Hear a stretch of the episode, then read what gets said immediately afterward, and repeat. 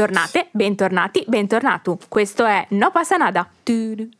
Come ogni settimana, anzi ogni due settimane con le puntate queste qui che fanno cose pop e parlano di cose pop e di salute mentale. Le nostre puntate originarie come questa puntata nello specifico che era in realtà il concept originale di No Passa Nada. Esatto, perché quel 27 marzo del 2020 in piena pandemia io e Marta ci siamo dette ma visto che siamo ipocondriache perché non facciamo un podcast sull'ipocondria? Sull'ipocondria. E alla fine è venuto fuori No Passa Nada che ha trattato tutto fuorché l'ipocondria. E invece Oggi, Oggi siamo qui. per Oggi- redimere le nostre colpe. Ma in realtà è la seconda volta che proviamo a registrare questa puntata perché per tua. farvi capire come siamo Colpa prese tua, con Francesca. l'ipocondria. te- tempo fa, qualche mese, un, un mese, mese e fa. mezzo fa, sì, io, Marta e Giulia abbiamo provato a registrare la puntata dell'ipocondria, ma io e Marta No. abbiamo subito ciò che in Veneto si chiama imboressamento. Sì, però è stata colpa di Francesca. Imboressarsi vuol dire ridere a crepapelle per una ragione non ben definita e, E non non No, no, no, no, riprendersi no, no, no, no, piano piano. In questo caso la ragione era ben No, definita. no, ti prego, non cominciamo. ed se era non ce la una facciamo. cosa di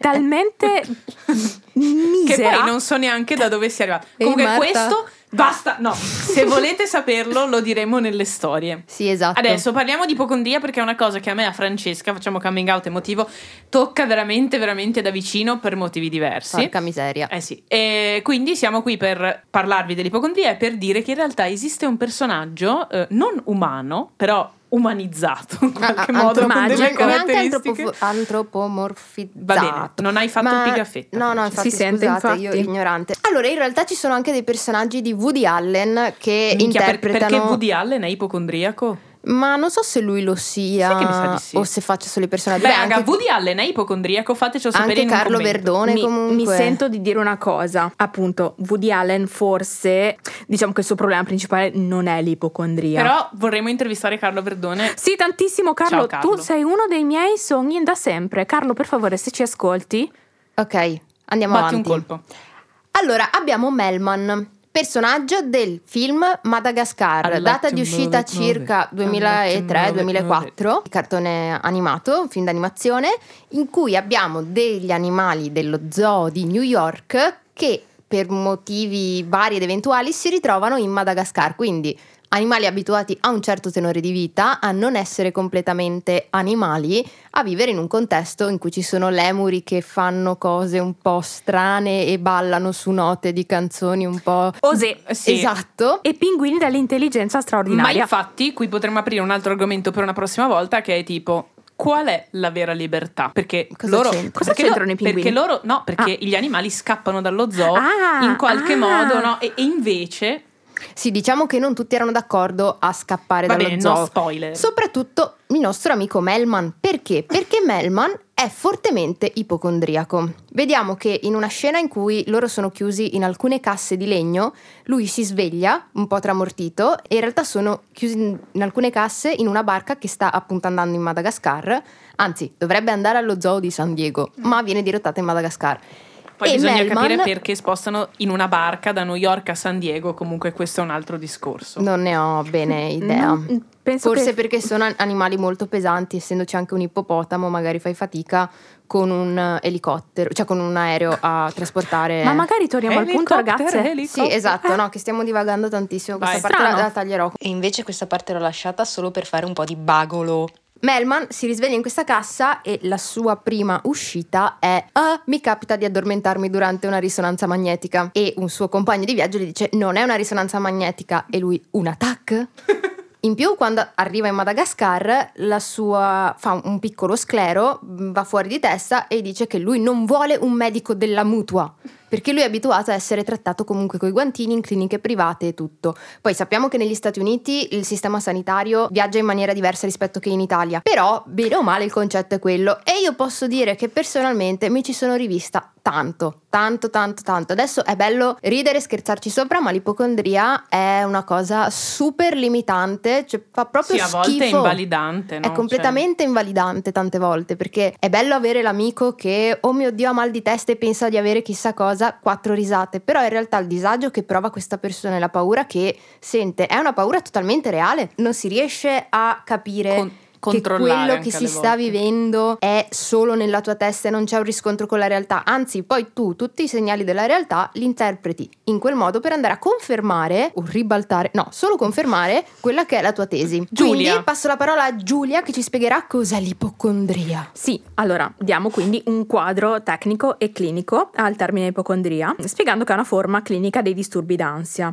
Nel DSM quinto, la solita Bibbia, viene conosciuto anche come ansia da malattia, quindi appunto la correlazione con il contenuto ansioso è fortissima. L'ipocondria è caratterizzata dalla preoccupazione ingiustificata ed eccessiva nei confronti della propria salute, con la convinzione che qualunque sintomo avvertito sia segno di una patologia severa e quasi sicuramente mortale. Il segno caratteristico dell'ipocondria è l'osservazione ossessiva dei sintomi oggettivi del nostro corpo, sintomi oggettivi correlati con le funzionalità del corpo, quindi disturbi gastrointestinali, palpitazioni cardiache, dolori muscolari. A questi microsintomi che in sé per sé non hanno indicazione patologica, la persona ipocondriaca attribuisce un significato enorme e quindi una persona che soffre di ipocondria è continuamente occupata da un processo di ascolto del proprio corpo e autodiagnosi. Il problema è che spesso questa diagnosi È errata. è errata e viene condotta autonomamente su Google. Ecco, per favore, non autodiagnosticatevi su Google. Non andate a cercare nulla su Google e lo dico in realtà faccio mea culpa perché io lo faccio spesso. Sempre. No, sto cercando di smettere con la mia terapeuta, stiamo vedendo anche come togliermi questa modalità proprio perché eh, Ti sta stacco di male in peggio. Proprio mm, penso di avere chissà cosa, vado su Google e Google mi dice che sto per morire e è peggio, è Il problema in peggio. quei casi è proprio questo, che anche di fronte a un quadro clinico tendenzialmente buono di un paziente che soffre di ipocondria, l'ansia, che è la chiave del disturbo, è talmente forte che provoca effettivamente dei fenomeni che possono far pensare a un qualche disturbo. Esempio, una persona è angosciatissima dall'idea di poter avere dei problemi al cuore, talmente angosciata che inizia veramente ad avere tachicardia e palpitazioni e lì difficile distinguere quindi cosa nasce prima, cosa nasce dopo. La preoccupazione molto spesso nell'ipocondria però permane anche dopo la valutazione medica, quindi anche dopo aver visto i dottori più mm, rinomati, aver valutato plurimi pareri, la persona si tranquillizza per pochi minuti, poche ore o pochi giorni perché poi ritorna il pensiero ansioso e ossessivo. Posso parlare infatti a titolo personale che eh, è capitato nei periodi di forte ipocondria che io pensassi di avere qualcosa, veniva fugato il dubbio magari su quella cosa specifica e dopo neanche una le altre. settimana avevo qualcos'altro. Quindi è proprio un, un loop. Altro problemone può essere il fatto che i soggetti ipocondriaci possono allarmarsi mos- molto spesso anche se leggono o sentono parlare di una possibile patologia. E quindi viene fatta un'attribuzione mh, sbagliata di alcune informazioni che vengono processate come e se le avessi anch'io e da qui capiamo anche quanto nell'ipocondria sia presente una componente ossessiva perché effettivamente il continuo controllare il proprio stato di salute e il continuo controllare a cosa si riferiscono quei particolari fenomeni portano la persona a sviluppare dei cicli di pensiero ossessivi rispetto alla propria salute. Cosa può scatenare l'ipocondria? Al solito saperlo non dovremmo gestirla, no? Dall'altra parte come al solito, non facciamoci mai mancare, l'aspetto familiare, cioè la vita familiare, specialmente nell'infanzia, delle persone soggette all'ipocondria può essere stata complicata da malattie gravi o esperienze pregresse di ospitalizzazioni in, in età mm, infantile o di patologie gravi all'interno del nucleo familiare. Ma posso anche dire di un genitore ipocondriaco, perché io sono ipocondriaca Bravissima. per mia madre. Esatto. Alcuni, alcuni studi spiegano come effettivamente l'ipocondria venga trasmessa, quindi una madre molto spesso iperprotettiva rispetto alla salute del figlio potrebbe in qualche modo trasmettere al figlio, oltre che tutto l'amore del mondo, anche questi spunti ipocondriaci. Altra cosa importante, ci sono certi fattori psicosociali stressanti e questo però non è dirimente, mi spiego meglio. Anche crescendo in una famiglia che non ha subito particolari difficoltà ehm, a livello di malattie, è possibile che un soggetto sviluppi una condizione di ipocondria. Quindi bisogna capire, si va anche lì un po' a botte di culo. Il disturbo risulta equamente distribuito fra popolazione maschile e femminile, quindi super democratico. Ehm, nella pratica medica generale eh, riscontriamo il disturbo da um, ipocondria in un 4 o 9% dei pazienti, che quindi è una percentuale tanti, molto molto alta. Esatto, esatto.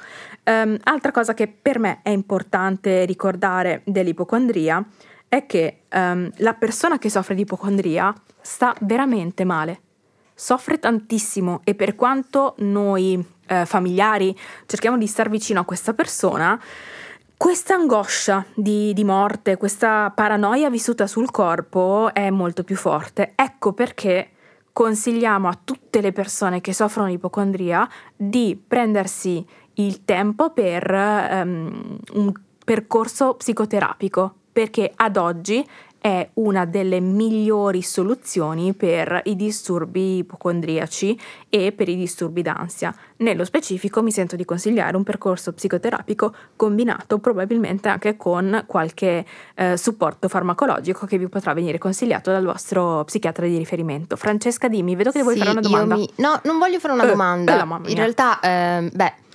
ovviamente il, riferimento familiare è anche stato abbastanza palese, nel senso che sapete che Giulia, questa psicoterapeuta, è mia sorella, quindi ha vissuto le mie crisi ipocondriache non come psicoterapeuta, ma come sorella.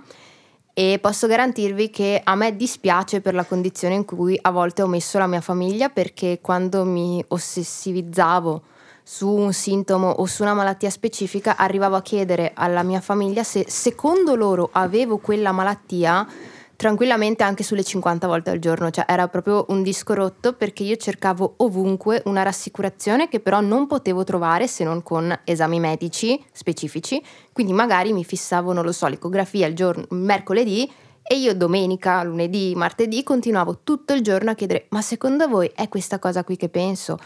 Ora, so quanto è difficile e- essere ipocondriaci e resistere alla tentazione di chiedere rassicurazioni.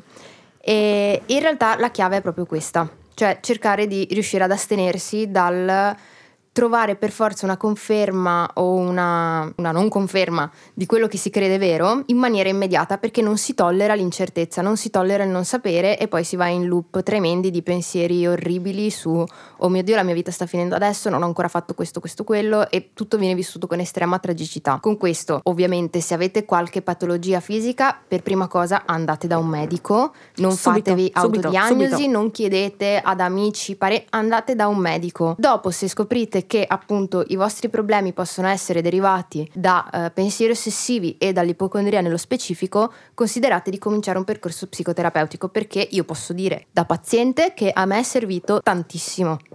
E vi ricordiamo, l'ipocondria è una malattia, in quanto tale quindi non ci può essere né giudizio né colpa. Come sempre, su No passa nada e non solo. Mhm. Marta, Co- no, no Marta. come no? No, è lei adesso che c'ha la canzone. Oggi, oggi, Eh, oggi sì, è parlo, Francesca. parlo io di una canzone oggi. Ma non potete cambiarmi Eh, queste cose, ogni- Ogni, tanto lo facciamo per creare un po' di movimento. Un po' di hype. Sì, ma io mi scompenso. Allora, la canzone di oggi si chiama, visto che parliamo di ipocondria, abbiamo voluto essere particolarmente fantasiose e portare una canzone che si chiama Ipocondria, È colpa di Francesca. Uh, che è stata fatta da Giancane e Rancore, eh, con delle simpatiche vignette, se cercate il video di Zero Calcare, quindi illustrata da Zero Avete Calcare. ascoltato la Sa- nostra puntata su Zero Calcare? Sì, ciao. Noi rimaniamo Ciao, grandissime fan e niente, questa, questa canzone è anche questa sui toni divertenti, cioè non, non va a esplorare nello specifico l'angoscia importantissima che può derivare dall'ipocondria, però qualche riferimento utile c'è. È una canzone molto orecchiabile, vi consigliamo di sentirla perché è estremamente relatable, cioè proprio io quando l'ho sentito ho detto "Ah, parla di me. Ok, detto ciò, Guardatevi anche Madagascar perché se non l'avete fatto è tanto carino, fa ridere. è ma chi è che non ha visto Madagascar? Non lo so, tu non hai visto Beh, senti, l'argomento non di un'altra puntata non che mi dobbiamo bullizzare. fare. Beh, quante non ne hai viste tu, dai, per piacere. E su queste note di amicizia, amore e fraternità vi salutiamo, vi ringraziamo per essere stati con noi. ma se ti dico No, no. Ehi, l'episodio è finito, ma noi siamo ovunque, esattamente come i funghi. Ci puoi trovare sui social, Instagram, Discord, Facebook, LinkedIn e Twitter. Puoi vedere gli episodi su YouTube e ascoltarci su Spotify, Apple Podcast, Google Podcast e letteralmente ovunque. Insomma, seguici, seguici, seguici, seguici.